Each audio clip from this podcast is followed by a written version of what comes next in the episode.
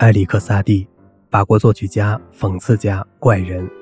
萨蒂似乎是这样一种人，他在生活中最关心的就是开玩笑，而且明显是为了娱乐自己而非他人。